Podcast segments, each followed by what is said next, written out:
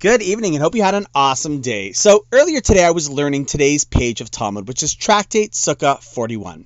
And it's talking about various mitzvahs that we have on Sukkahs, specifically about taking the lulav and esrog.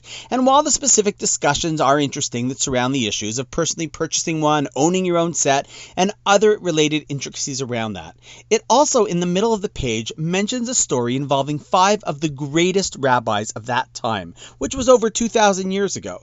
People you might have even heard of, like Rabbi Akiva, Rabbi Yochanan ben Zakkai, Rabbi Lazar ben Azariah, and other rabbis, the ones that we're familiar with from the Haggadah and the Pesach Seder. And all of a sudden, two things struck me. First thing was as follows. Here I am in 2021, and in a few weeks I will be going to a store to buy a lulav and esrog for me and my family. And obviously there are many important reasons and deep ideas behind the specifics of that mitzvah, which we'll discuss maybe around Sukkot time. But it suddenly struck me how awesome it is that when I will pick up my set to say a blessing over it, I will be do something that Jews from the time they received the Torah, and in fact that these five great rabbis themselves did, as has every generation since then.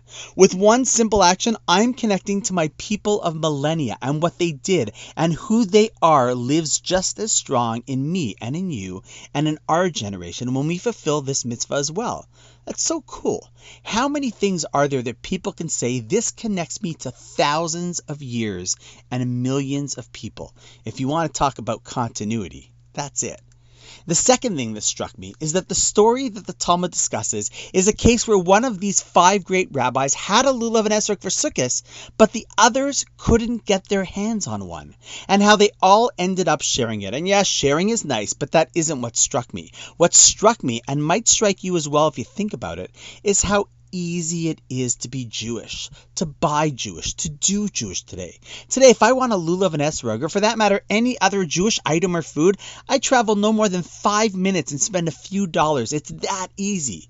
But we come from a history, and our continuity is built on the dedication when it was hard, really hard to practice Judaism, or to find or afford Jewish artifacts, to the point where literally five of the greatest rabbis in that generation only one of them was able to get their hands on one, and for a lot of shekels. So, why do I mention this? Because when I thought of this, it gave me a feeling of tremendous pride to be connected to generations of people who were so committed and to a nation where if you walked into their shul and into mine, you would see the exact same things. It also makes me feel a little more empowered and responsible to do my best when I live in a place that I can easily access any and everything Jewish, and I just wanna I just have to want to. Those great rabbis would be jealous of the opportunities we have now, which are possibly only because of the dedication and commitment that they had when things were tough. Man, aren't we privileged to be part of such an awesome people? And on that note, wishing you an awesome night, and I look forward to seeing you tomorrow.